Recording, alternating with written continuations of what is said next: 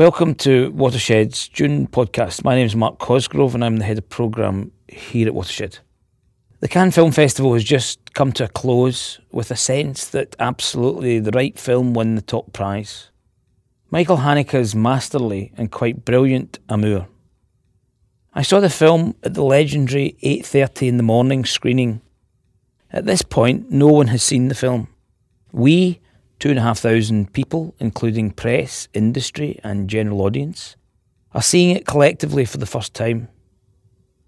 All one knows is the title and the director. Of course, if you know the director's work, then you can speculate on what might be in store. Intense, cerebral, cold, detached, confrontational might be some words that come to mind for Haneke's oeuvre. What Unspooled was indeed intense and possibly confrontational, as its subject matter explores love in an age of dementia. But it was also full of warmth and tenderness, with monumentally moving performances from Jean Louis Trintignant and Emmanuelle Riva as the ailing elderly couple moving inexorably towards their last moments together. The Twitter sphere lit up with positive 140 character reviews from press and industry. Well, certainly the ones I follow and I was one of them. There is a mastery and perfection about the film that really is unparalleled, in my opinion. Haneke is up there with Rembrandt in his ability to look squarely at himself, ourselves, and reflect back to us our frailties, our anxieties, and an essence of our humanity.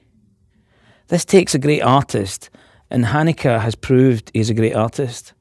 But in terms of the Cannes competition, the bar was raised too high. And this is the problem. For when you are exposed to great art, all that follows or that has passed reveal their imperfections. In eight concentrated days of over 25 films, whether it was Jacques Audiard's magnificently energetic Love Amongst the Ruins, Rust and Bone, or Cristian Mungiu's Parable of Religious Zeal Beyond the Hills, or Leos Carax's deliciously absurdist Holy Motors, they are all relegated to the second division the game is in fact a bogey, the rule book ripped up. What we need is imperfection. For in that imperfection we see possibility. As Beckett described it, fail, fail again, fail better. Great art is simply too great. All we can do is surrender and genuflect at its magnificence. See Michelangelo's Pieta as exhibit number one, Rembrandt's later self portraits, exhibit number two, and now Haneke's Amour in the case for the prosecution. However, having said that, what Haneke's film brings to us is the most intense and rewarding cinematic experience. A beautifully crafted, powerful, moving contemplation on the essential, existential truth that all things must pass, but maybe, just maybe, love continues.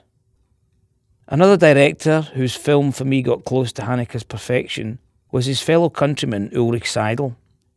Again, Seidl was exploring the powerful emotion of love in his new film entitled Paradise Love.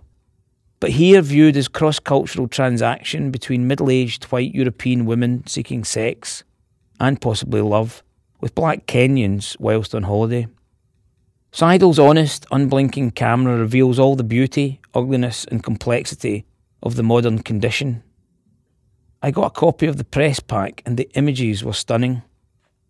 Seidl, who studied photography, I'm sure is aware that the still images here are the art, but that his film is the truth. Haneke's Amour is scheduled to open on November the 16th. We wait to find out if Seidl's Paradise Love will get a UK distributor.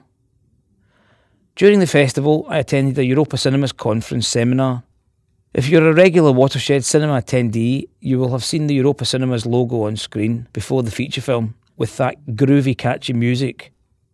This conference is an opportunity to catch up on issues relating to the network and evolving policies from the European Media Programme. Now, cinema has seen a radical shift from 35mm to digital, but, and it was acknowledged in the conference, the impact of digital is going to bring more changes to the film industry. The most fundamental of these is the digital utopia increasingly becoming a reality of everything available now. For example, why shouldn't you be able to view Haneke's Amour straight after its Cannes showcase? Without going into the details, i.e., things like territories, windows, that is, cinema screens first, then it gets released on DVD, then shown on television. In my opinion, all this will fundamentally change. What happens to the cinema and the cinematic experience is very much a live issue, and I look forward to debating it all at the annual Europa Cinemas conference in November. Closer to home, we are 30 years old this month. Watershed, or Britain's first media and communication centre as it was then described, opened its doors on June 7th, 1982. It really was set up in a pioneering spirit to capture the changes that were then taking place in the media. For example, a fourth terrestrial channel was being set up in 1982. VHS was winning over Betamax as the domestic recording technology of the day, and satellite was on the horizon. How things have evolved. And reflecting on it, really only in our 30th year are we beginning to feel we are realising the aspirations and vision of our founders. To mark our 30th birthday and 30 years of cultural adventure, engagement, and innovation, we will be having an open day on the 7th of June which will not only give you a flavour of some of the creative projects we are currently involved with through iShed and our pervasive media studio, but also celebrate Bristol's rich filmmaking through 30 hours of screenings in the cinema of work all made in Bristol over the decades, including a special preview of the second eye features 8 Minutes Idle. Plus, in the cafe bar, on a small scale cinema, we will be presenting 30 examples of Bristol short film making from our online projects Depict, Electric December, and Bristol Stories.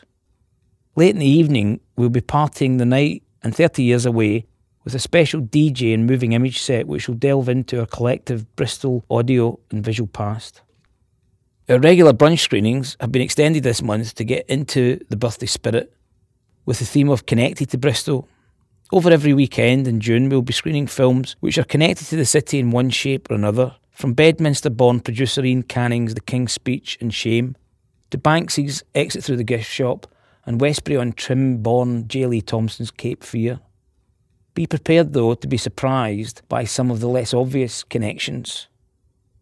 That's all for this month, and hope to see you at the open day on 7th of June to celebrate Watershed's 30 years.